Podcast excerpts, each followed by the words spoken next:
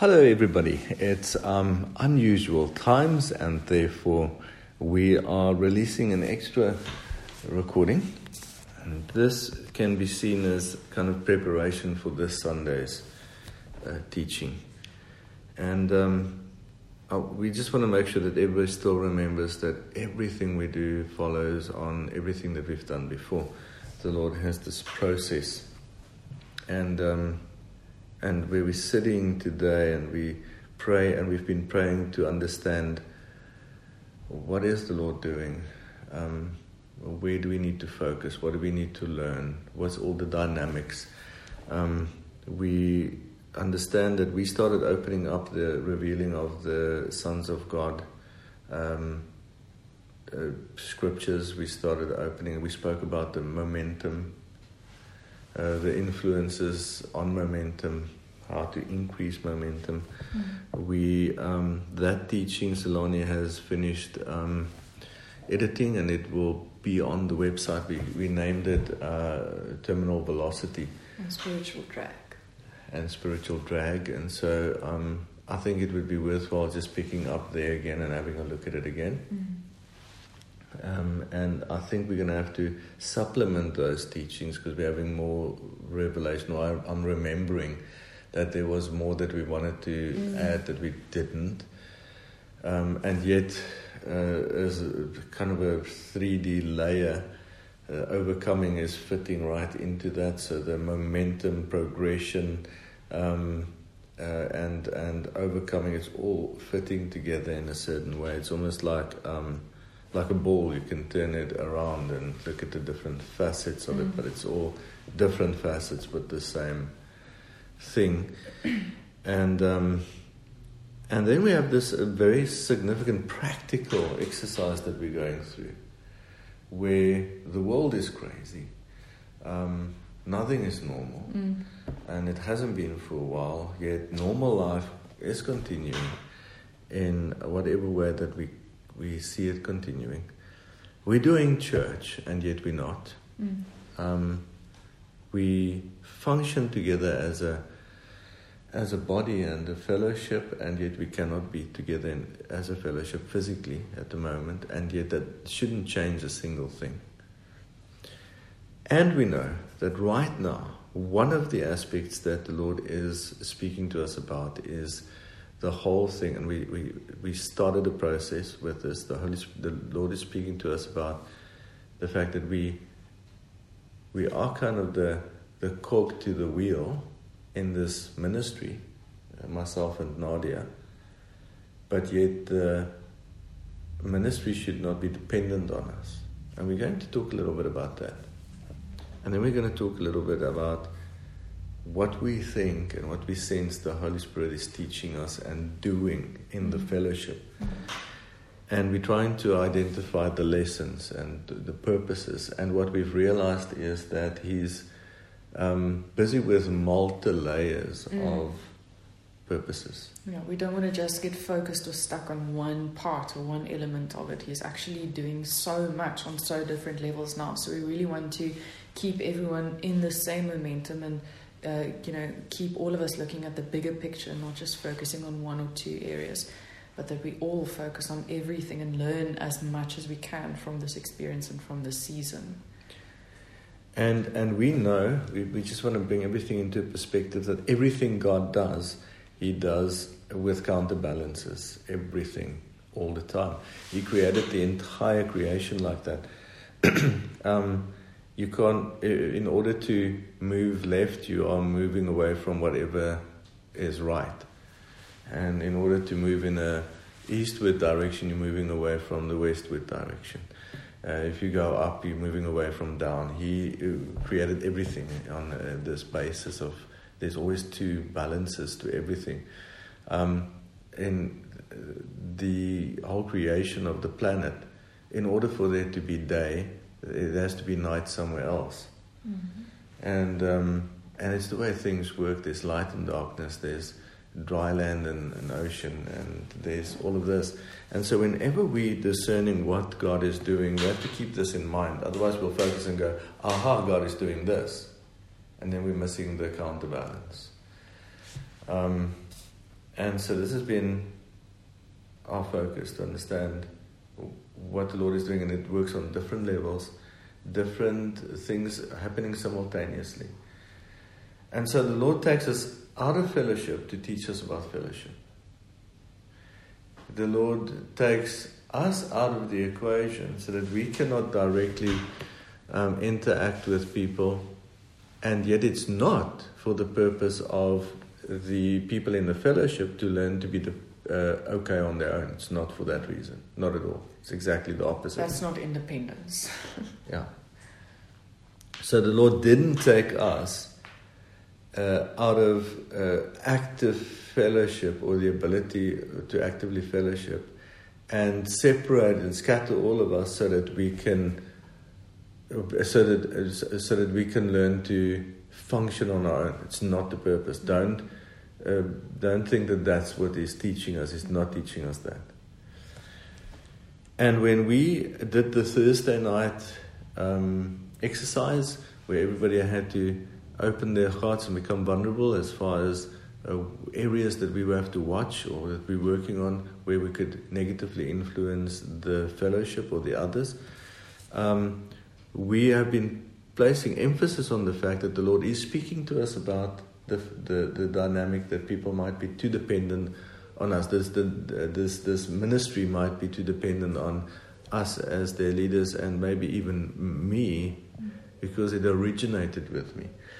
But at the same time, it doesn't mean that the Lord is now trying to minister to us that we should not be interlinked and interwoven in a certain way.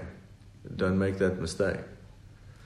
And the main thing that I want everybody to hear right now is that this is not, the purpose behind all of this is not so that each individual or each household somewhere should be able to function and survive on their own should something happen with the fellowship, because you won't be able to. None of us will. None of us in this body are going to do well long term on our own. Mm. You should walk out your own path, and we all walk together on a path. But we believe that this exercise was to wake us all up to the fact that each member has a vital role to play in relation to every other member in this fellowship. And we're going to talk about some of the fellowship dynamics and things to keep in mind. Mm. So that's why we're making this recording. We're just going to remind ourselves, what is this fellowship? Mm-hmm. What's it based on? How does it function? Why does it function the way it functions? And why we have to watch out for certain things. So we're keeping in mind that we want to learn how to deal with things. Should we be taken out of the equation for a period of time, or for longer periods of time? And we want to go back and look at the fact that Paul has to write a letter to the Corinthians church because they're not doing well. They've grown steadily. They have elders. They have leaders. They have people of influence. They have people ministering to them. And Paul has to write 2 letters to them going, guys, you're getting it totally wrong. Judging each other. Segregation from each other, and competing with each other, even contradictions in doctrine, and so forth and so forth. And he actually warns them. He says, you've got to watch out, I'm coming to see you, and when I do come, don't underestimate the authority with which I'll come. But the fact is, he doesn't rush there, because God has put him in a position where he's in jail. He's not even allowed. God is not putting him in a position to go and save them. Yet he doesn't leave them to their own devices either. Mm. He does send them letters and warnings. And to all the churches that he's ministered to. Yeah. So he doesn't just go, travel, plant a church and then leave and then that's it. They need to function on their own. He writes letters. We see that he does a second journey, goes back, revisits all the churches that he helped establish. So just to connect with what you're saying, they're not necessarily dependent on Paul's ministry, but that doesn't mean that they're completely independent. You know, there's still communication, there's still contact, there's still influence, there's still authority and guidance. And if they had any wisdom, they would seek him out as much as they could for guidance and leading, because he is the apostle. And we see that they do that, yes. But from God's side, God does something really unimaginable. He allows a Paul to be locked up, to be taken out of the equation at times. Mm. And maybe it's to reveal the vulnerabilities in these churches. Might be. Because Paul could sort everything out and organize everything while he's there, but the potential for the wrong things to develop would always be there. Yes. And we know that even in creating this world, the potential for sin existed, although it hadn't manifested. And God places the tree of the knowledge of good and evil in the garden. The potential is there.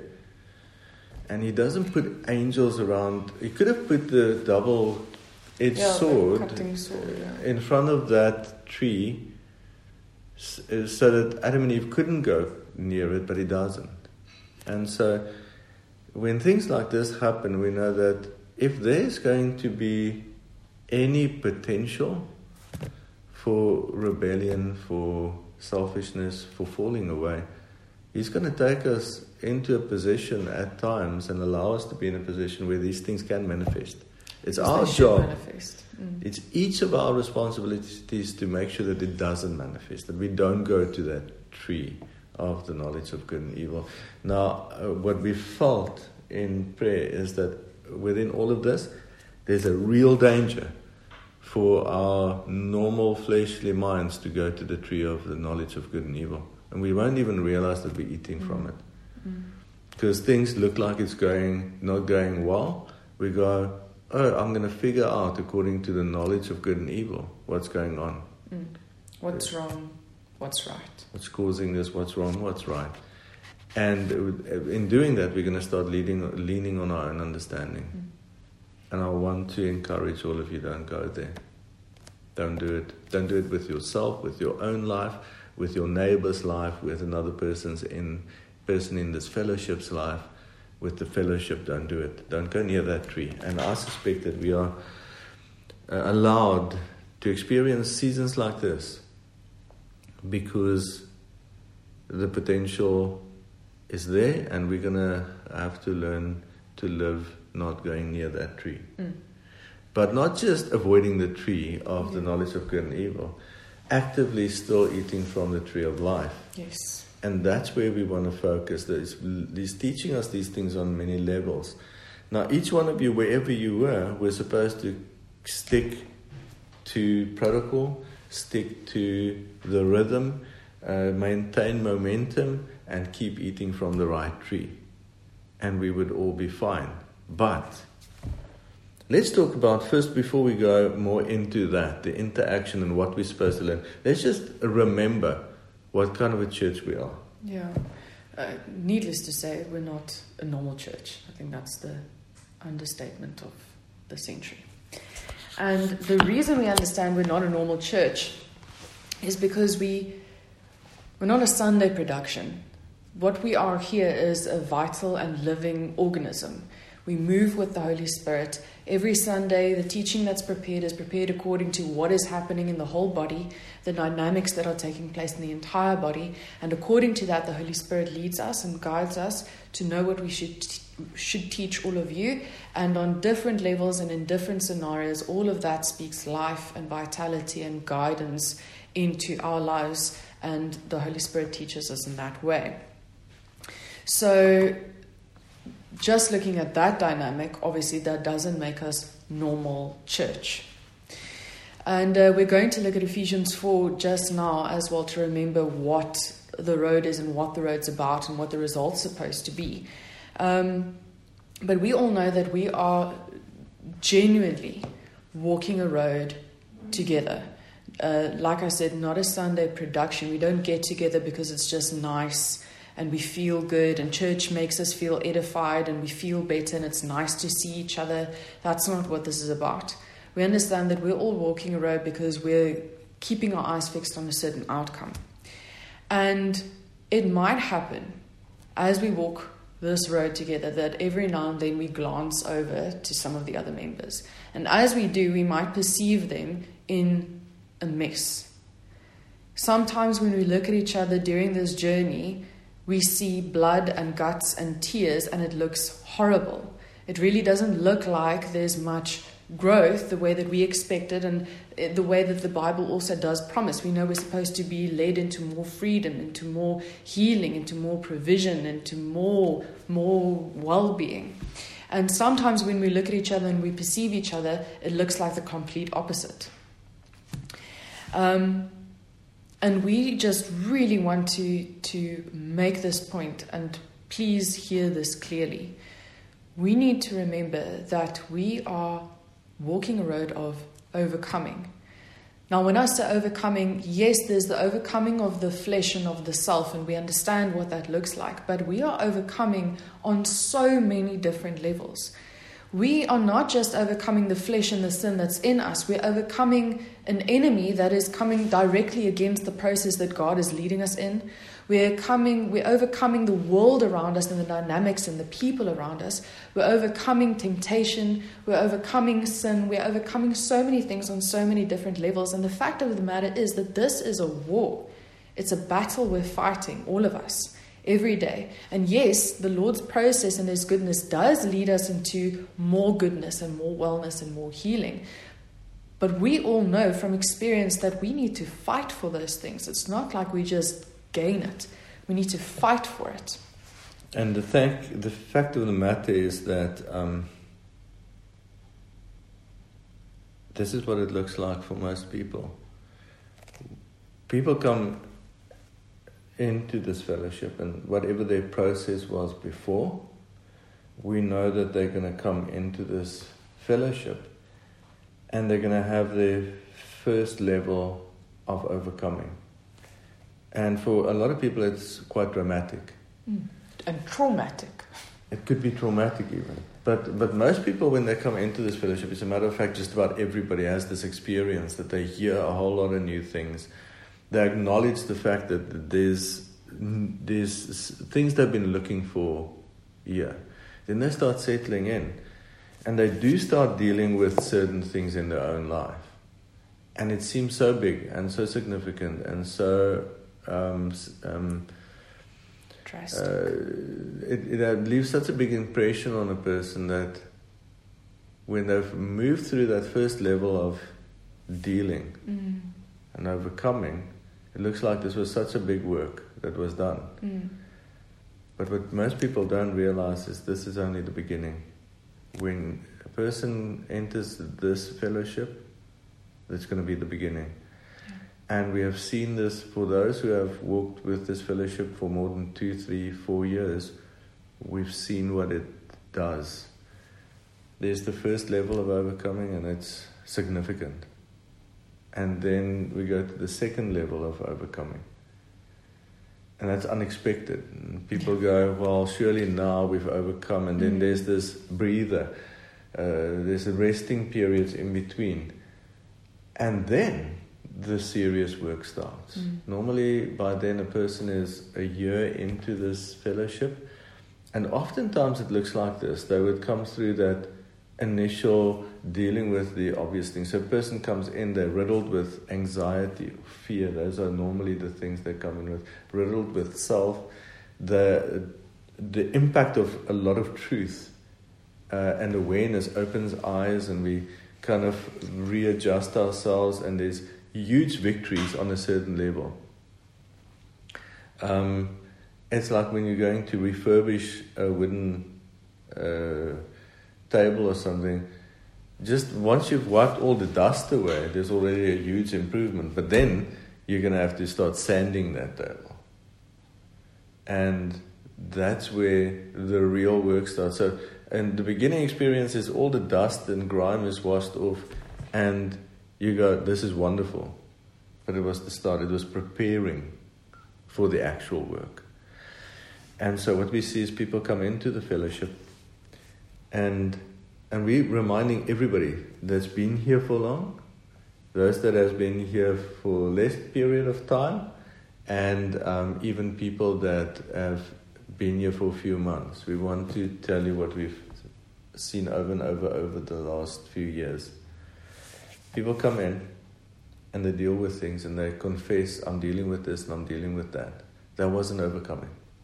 That was the Lord preparing you for the work. And then you start a repentance process. And it's real. And it's deep. And there is some repentance. But that wasn't it yet. And then people will go through a process where they deal with certain things. But at some stage, towards the end of the first year, people are going to start, or usually about 6 months, 7 months in, people will start saying, well, I've done so much of the work. I'm used to the fellowship now. I've learned so much. Now I want to show you what I've brought. I want to show you what I have to contribute. And we're used to this happening. And then people go, let me contribute. And the reason why we then slow the process down with people is because, yes, you might have a prophetic gift. Yes, you might have a lot of insight. But you haven't actually gone through the process. And you might be seeing a person that's been here 3 years and they look like a mess. It's because they've been deconstructed. And there's a huge process of first taking everything apart, bit by bit by bit. Not just deconstructing doctrine, but deconstructing who the person thought they were, who they thought, where they thought their roles were in the fellowship. And this deconstructing, taking apart, undoing process is a deep work that takes long. And so we'll see someone that's been in 2 years and they actually look better when they first came into the fellowship than what they look after 2 years. It actually looked like they were higher functioning spiritually than what they look in this end of their second year. And they'll come to a place where they almost look like they are spiritually completely not functioning. And that's only when everything has been taken apart that, and all the little parts are cleaned, that we can start putting things together again. And eventually, that person will be able to function in their role. But it's in this interim when people have dealt with the initial things and now they are going to, because a lot of times then people come and say, I feel the Lord wants me to lead a prayer group, and I feel the Lord wants me to establish intercession. I feel the Lord wants me to also, you know, I can benefit, I can minister to these, or not minister, they don't call it that, but maybe if we could just talk to each other a little bit about our problems. People need support, they need fellowship, people are alone, people need things. We've had that over and over. People want to also contribute this little thing they've got. But the person itself hasn't gone through the process yet. And in this fellowship, we know that process is vital. Because it's the deconstructing that's going to bring everybody to that place. And a lot of times we can sit in the fellowship and look at the person that's looking the worst. And sometimes that person that's looking like he's doing the worst is the one that's doing the best.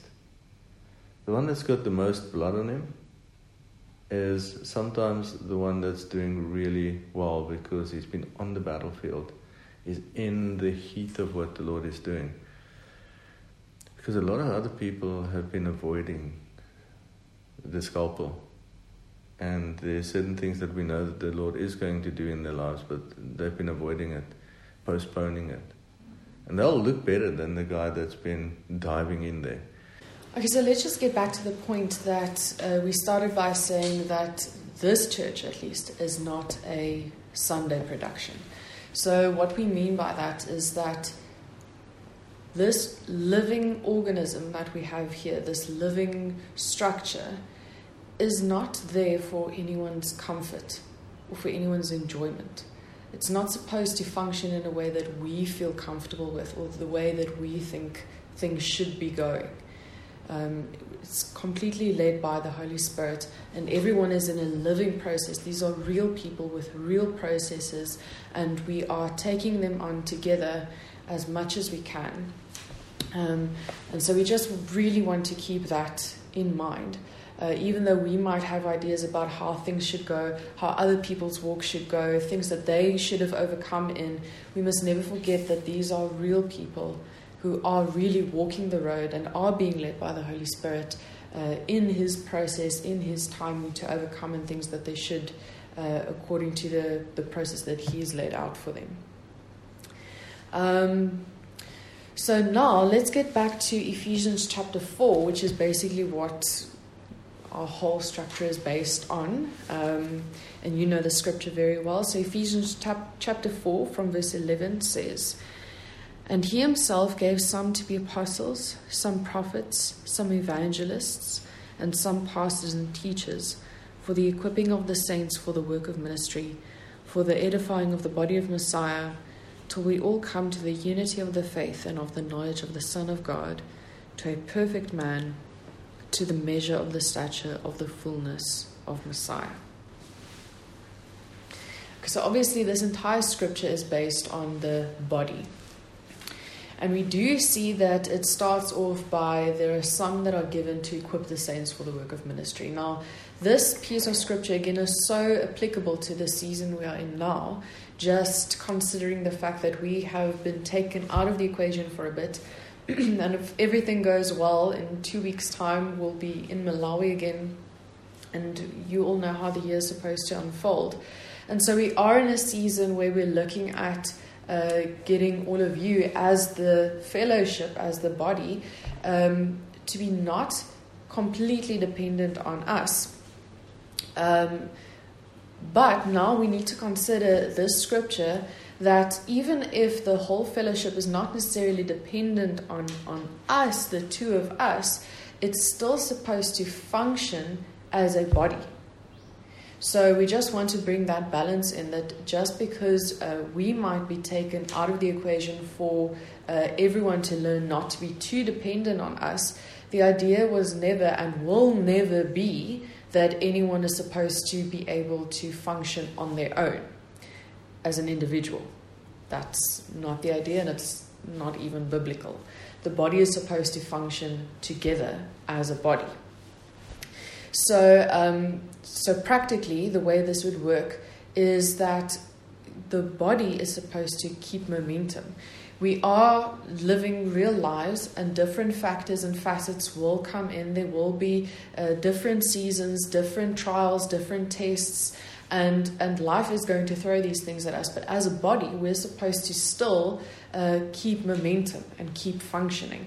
The Holy Spirit is not going to stop His process because things happen on our side.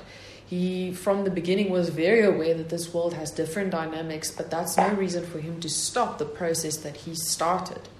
And so it's each member's responsibility to keep the momentum, to keep in contact with the rest of the body, to make sure that we're, you know, still swimming in the same, walking in the same direction.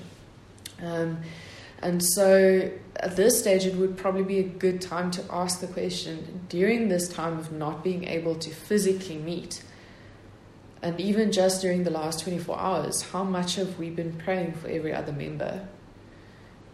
How much have we been contacting one another, checking up on each other, making sure, you know, the bonds that we've formed and the bonds that have been formed as a body are still alive and still strong? Because this is how the body keeps functioning. And so from here, we're going to recap a bit on how things work, why things work the way they do, and some of the perimeters and protocols to keep us safe going forward. So within the right environment and the right circumstances, that could be looking something like what we've experienced this year and especially now. And the kind of environment and circumstances when we are away.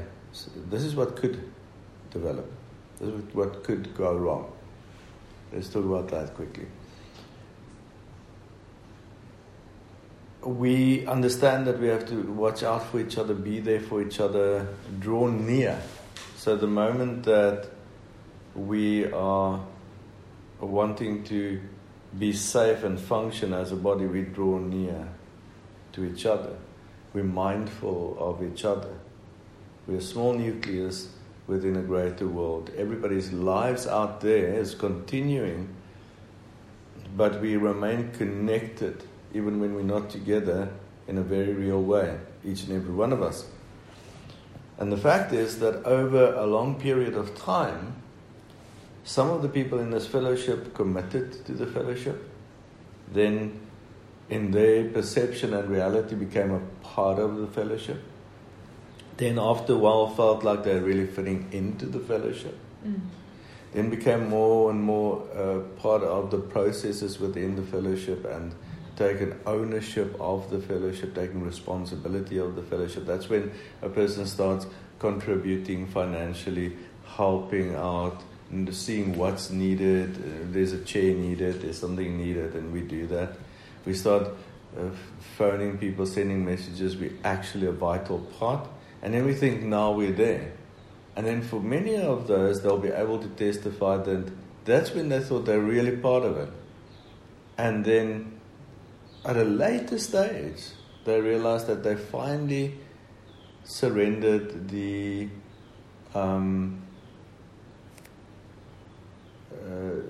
they finally gave up on the buts and the reserves, because people are unable to know that they're part of something, but they're actually still reserved, actually not completely yet in this boots and all.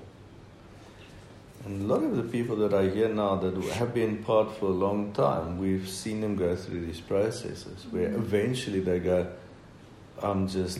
there's no way to turn back. And when we talk about the Sunday production, the normal church walk versus what we have here, most people can be part of a church for 10 years and they have relationships, but if it changes, if the Lord moves them to another church, they've outgrown the church, or they have to move a location and they have to become part of a new church, it hurts and it's uncomfortable.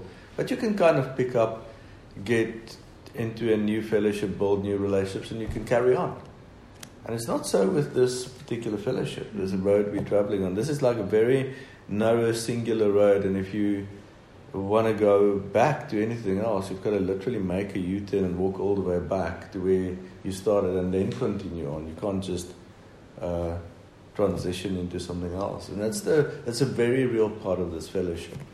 And why is it like that? Because you can't just be a member here. The whole work that's being done here is being knitted in. And that's why it's based on Ephesians 4. And we knitted in on such a deep level that now we're stuck with each other, literally. And that's what we've got to get to understand through these seasons, where you're not, or the members are not dependent on us. Mm. And yet there's a certain way things are done. Mm. And we're going to talk about why it's done in that way.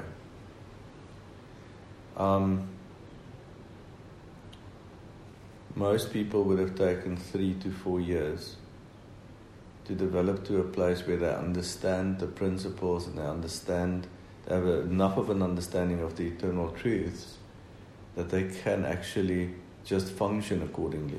They're not teaching it yet, not relaying it yet. It's not knowledge, it's they function accordingly. Mm. And that's when they can really start serving on a deeper level within this. But then developing the consciousness, the awareness of the greater group, that takes a long time. Mm. And what happens in the meantime is we notice what's happening with people around us, and it can irritate us. We can go like, why are you sulking again? Or why are you dealing with this thing that didn't you deal with this 6 months ago? Why are you dealing with this again? Mm. Or why are you doing this thing that you shouldn't be doing again? And we're going to have to talk about that, because this is one of the things that in this particular season, this is the exercise we're doing. We've got to understand that God works with us in levels. And just when we think we've overcome, God has done the work, then He opens up a new level. And we deal with this thing again. And we don't even know with everybody that we're walking with when the end of that process is going to be. And it's not for us to get impatient with people in their process, because people come from different things. People are willing to open certain things up but not other things, and then eventually they'll open those things up and that will trigger in other areas again. And there's always a few people that think they're doing okay because they just haven't dealt with things yet. And we know about this. And then a lot of times the person that's not dealing with this stuff think that he can help the guy that's dealing with the stuff. But you can't, because you haven't dealt with certain things yet. And we know this. And that's why we have safety measures in place. The fellowship actively gives permission to whom may speak into their lives, who may partake in their process, who may minister to them. And that's why we have a zero ministering to each other policy. Zero. We don't, and we know that people out there still sometimes inevitably transgress a little bit on this. And every time that someone has, it has set them back. Because it never works out well. And then people say, yes, but I'm ready, or I can see what's needed in this person's life. But you see, unless you are positioned right, often we'll see the felt need. There's a felt need. It's the obvious need. It's the obvious thing that's happening. But whenever there's an obvious thing that's happening, underneath there's always a lot of context, there's roots, and there's a lot of other things, layers and levels of things happening. And so you can't just address that thing. And that's what goes wrong with most of these courses and healing hearts and stuff that churches are doing. They want to get a result through a certain process. And we're not saying that certain processes are not standard processes, but each person will respond differently on different levels as the Holy Spirit lead them through it, and we have no control over that. We can guide through it, we can work with what the Holy Spirit is doing, but we're not in control. And we're not going to say, well, why are you doing this again? Now, let's look at the reality that some people might resist the Holy Spirit. Some people might go back to behaviors or thought patterns and lose ground again. We can be overcome in areas that we have overcome before. We might fall into a new season of fear and anxiety when we've actually overcome in that. We're being tested all the time. And then there's just the fact that a lot of us are still dealing with things. Some areas in our lives are just continuous, and we'll get to the end of that. We'll sort things out, and some things are just out of line and out of order, and we're still trying to figure out how to bring those things in order. And sometimes when it happens, it causes eruptions and it causes a mess. And it's going to happen. Okay? It's going to happen. Somebody that's in the wrong career might be in the process of dealing with it, and then one day has to make the decision to change direction, and it's a bit of a mess for a while. All those things happen. And the fact is that we're in a long process together. So when it comes to what can and cannot happen and why, not ministering to each other is very simple. People that could potentially minister to each other would have had to go through a long process in this fellowship where they have dealt with their own stuff. And then they have the know-how according to the eternal truths and the principles, the understanding about those processes. And then they would have had to develop wisdom. And a lot of people has come into this fellowship from outside, and they're here for a few months or even a year. And then they, from their perspective, they've been here long enough, and they say, well, you know, I can help this person, or I can be part of the solution, and why should everything fall on your shoulders? And we're looking at the person and we go, well, this lady hasn't even submitted to her husband yet. Now, you can't deal with another person. You can't help young mothers understand how to be a mother, because you're a good mother, but you haven't submitted to your husband yet. And those people are completely oblivious to the areas where they have actually not had victory yet. We know, we can see it. And so just ministering scripture or just encouraging each other, there's very clear boundaries. We don't speak into each other's lives because we don't know the whole process. Mm-hmm. And we don't understand the long-term process. Mm-hmm. And people do harm to each other. So in this ministry, our agreement is that doesn't happen. Why don't we allow more sessions where people can open up and share so that everybody can understand where everybody's at? Now, that's something that has come up, and it's a very valid question. I want to answer that right here. There could be value in that, where people feel more they can share things. People have a desire to share their stuff. And mostly what they'll share is what they choose to share. And they'll share little bits, not everything. And they will usually share the felt need. Mm. And normally when people share or repent openly, they'll do it in a way where they'll solicit a bit of sympathy and understanding. And this creates an environment where things are not really conveyed in a truthful, brutally honest way. Factual way. Yeah. Only half the picture is painted normally. Half the facts are given. Now in our process with people, it takes us many sessions over a long period of time to get an idea of exactly the depth of every situation. And a lot of times the person that is dealing with something has a huge blind spot. A lot of times people are dealing with things, but they don't even actually themselves understand where it came from, why things are happening the way it happens. And over a long period of time, people have revelation. They go like, wow, how did I not see this? How did I not understand this? And they're dealing with something on a certain level, but we can see that the solution is on another level. And we're slowly guiding them towards understanding where they position themselves. Mm-hmm. And then a lot of people have a need inside for validation. And so another person with a problem will enable a different person to feel valued and like they're contributing and they have the answers and they're actually feeding their flesh off it. All these dynamics happen. And so this is why we don't function in that way.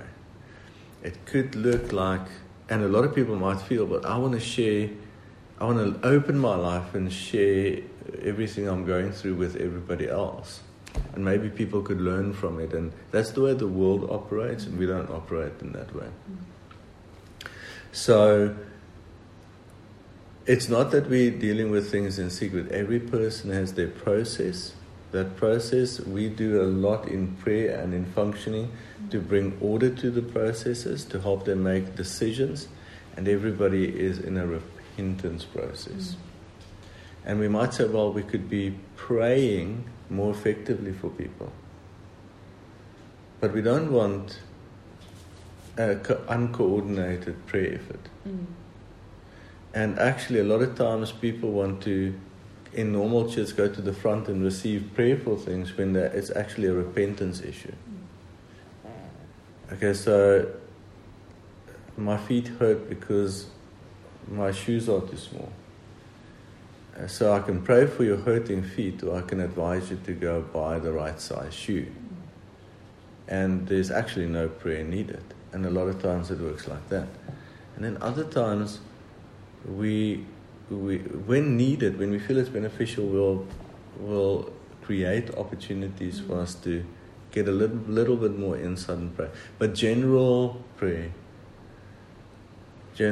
for the Holy Spirit to comfort people, for the Holy Spirit to provide for people, for wisdom to grow, for peace and grace to multiply in the knowledge of God and Messiah. Those are the things we pray for each other. I can go to the Lord and say, Lord, I don't know what's going on with so-and-so, but I lift them up in your sight. Help them to finish their process, not to stop short. Give them vision and understanding.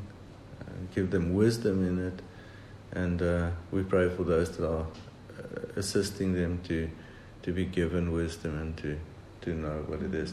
And how do we encourage each other? So with us out of the equation, for those that have been interacting, because now a lot of people are interacting out there, and that's a good thing. We want that. Caution. Within all of that, because we're at home, it's December, many people are not at work, and we want to fellowship. We have a need for fellowship, for friendship. Let's not make it about feeding the flesh at all times. So friendship can develop, and it will be detrimental to healthy fellowship. And so we know what that balance looks like. And then we have the opposite. Then we have some people that's been going, okay, we need to learn how to do this on our own when Monet and Nadia isn't around. And when we get so drawn into what I'm doing here, that we actually get separated from the actual flow, because there's a flow in the spirit even when we're not together. So the focus should be flow with the body, be body mindful, keep the body in. It's kind of you look to the Holy Spirit with expectation. If I need to respond in prayer for the body, we bring people to mind. And we'll know when to pick up the phone and say, hi, just thinking of you. Wonderful day. What did you think of Sunday's teaching? Did you enjoy it? And that, so on. We could send the scripture to people, but without saying, I found this scripture for you. Never, ever is that allowed. Don't say, we received the scripture for you. That's ministering. Not allowed. If you want to send the scripture, send the scripture. A person can do with it what they want.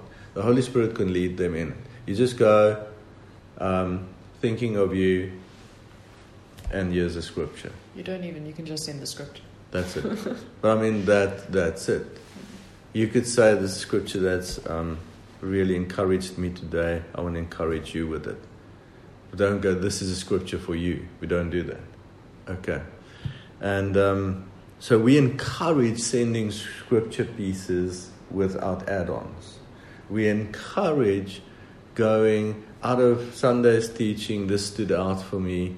I wanted to just tell you, did you pick up on this? It's so wonderful. Don't read into those things. We're encouraging each other.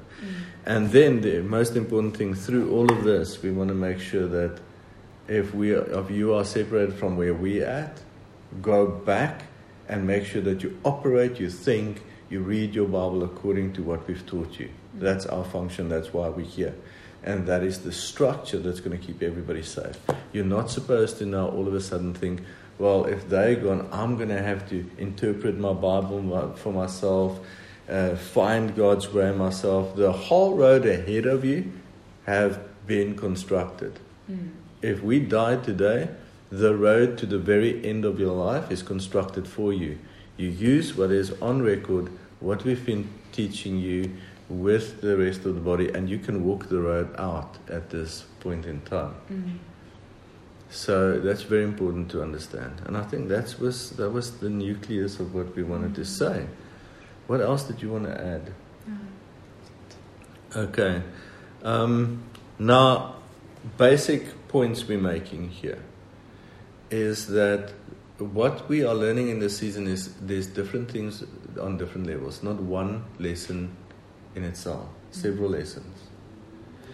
Lessons are, yes, we want to be aware of the fact that as an individual, when Monet and Nadia is not here, what do I have to focus on and be aware of so that I remain within the structure and remain safe for everybody else while making contribution. Okay, so just sitting in your chair, not saying anything, not doing anything is not making a contribution. Okay, And that's not being harmless. It's just being useless. So it's not the same thing. So we want to be an active part, living part, contributing, but in a safe way. And each of us has learned where areas exist where we need to be vigilant and careful in the way that we naturally do things. Then the lesson we have learned is that we need to still actively participate in the dynamic of the body, actively be vital, although we can't physically be together. That's not difficult. It's remembering, being outward focused, body focused, maintaining a high level of loving the body, being conscious of the body in the sight of God first, and being responsible, not starting to act out of line with what has been established as safety measures. Not starting to be tempted to question the way things are functioning. We are growing, and we are always open to input, and we want input. It helps us navigate. It's a living organism. Everybody contributes. But the structure as it is now, those that's been here long enough will know it works, and it brings safety. Then very importantly, right now, I suspect that a lot of people have been tested on, we're supposed to be safe and function when they're gone, but why is that person acting like that? And why is that person doing that? And this is irritating me, and this is not right, and I want to be more comfortable, and it's not about we don't want to create a comfortable safety, just the safety. And so we're on the war, we're on the battlefield. And then I want to just leave us with this, that a lot of people that's had the messiest walk have made some of the biggest contributions by the way that they've actually dealt with things and wrestled with things and spilled their guts. Every time that we have a real vital movement forward, it creates a dynamic that contributes. And a lot of people, including myself, that has really had to wrestle with things, really had to face things and deal with it head on, make adjustments, has made the biggest contributions to the vitality and the growth in this group. And I personally repent all the time when I look at someone and go, like, you could be doing better right now. It's their process, and we would intervene if we saw someone being stuck, and sometimes we could move faster. But it's not for us to get irritated or question the process. We agreed on that. So that's what we wanted to share with you today. Some thoughts on biblical characters. And without any judgment, because we know these were God's people and they were justified because of God's perfect will. He justifies. Who can bring an accusation against God's elect? And we see that Abraham makes mistakes, and we see God helping him through it. And it could have had dire consequences. And then we see at times where men and women of God make radical decisions that would look almost opposite to what God's normal redeeming processes would be. And some of these decisions are part of God's will. And so we can fashion a very simple Christianity, that we say, well, everything should work in a certain way. The Bible doesn't work that way. God doesn't work that way. And we know that Jacob's deception, together with his mother, is because there's a greater will, and they have a deep impression of what God's will would be. And they cannot allow Esau to walk away with the blessing. And these are these areas in everybody's walk that we just don't understand, and we don't judge each other, we don't just reject each other, we don't stop fellowshipping with each other or reaching out to each other because we're going like, what are you doing? If we were fellowshipping with Jacob and his mother and we saw what they were doing, we would go, no, I don't want anything to do with them. It's a matter of fact, I think a few people would side with Esau. Go like, Esau, sorry man, you know, as a church we think we should redeem your birthright and pray together with you because God is a just God, and we can see how God should restore these things to you. And that's how a lot of churches would have responded to the story of Esau and Jacob if they were part of that fellowship. Long term, we see the story unfolding, and we can run through it. And I just want to say, within the circumstances as we've been seeing it, that again, Noah, God blesses him with the knowledge on how to build the ark, but his house is lost, and his ancestors, his father might still be alive when the flood comes. He's got family members that drown, and there's just so much of God's will that we have to consider on a moment to moment basis. And we always use the word best we can as an anchor and a roadmap.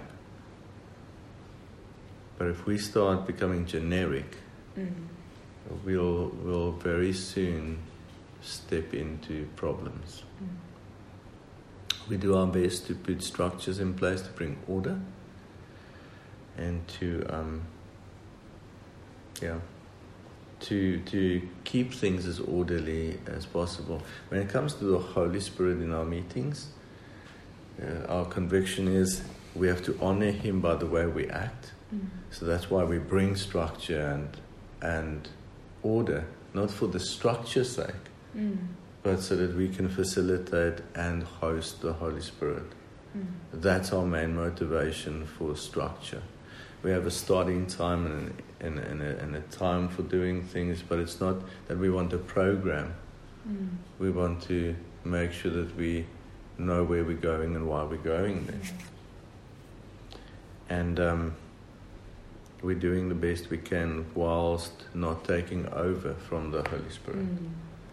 The fact is that if we were, say the persecution started, we were killed, then I want you to listen very carefully. Once we've released Leon and Adna's elders, if we're taken out of the equation and we're all scattered, number first priority is find others to fellowship with. Immediately, as soon as possible. Don't try and survive on your own. We find the body so that we can fellowship together. Most important thing. We create any way possible. If we have to fellowship with the guy on the other side of the valley through smoke signals, that's what we do. But for some form of connection is immediately sought out. Don't think, we're just going to survive on our own. We can do it. We equipped enough. No, it doesn't work that way. Then secondly, if we're taken out of the equation, find fellowship. Secondly, nobody is going to lead another person if they are not biblically sound, mature, grown in wisdom, fivefold people. The elders will protect and oversee day-to-day little things, but they're not going to start establishing new doctrine, not going to start teaching the word. Their job will be to remind everybody of what they have been taught.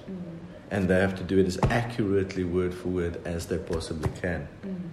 Their job would be, if they had to do that for 20 years, they're never going to be authorized to start teaching people new things and reconstructing new things. That is for the fivefold ministry. And when a bunch of, or a group of believers are together, long term, you adhere to the structure that we have introduced. It's for your safety. Nobody starts leading anybody else. We walk together, we help each other, we carry each other's burdens, but we go back to what has been established by the apostles and the teachers. Mm-hmm. And we just eat that food, it will sustain you. But we don't go say, okay, now it's up to us to do things and to lead people. If you haven't been ordained by God, if you haven't been... I'm not talking about church ordination. We're talking about God calling you to this and releasing you to this. Then you don't lead God's people. You don't minister to them. You can encourage them, strengthen them, serve them. It's different from ministering to them. So this is the way we're looking at this, and we're learning to do this, right? And then never allow, if there's 5 or 10 people together in an end-of-the-world scenario, never allow that little group to become about you and the friendships you have and the relationships you have, and you start feeding off each other. These are the things we've taught you. Let's practice it and keep to it and stick to it. Okay. Is that all? Amen.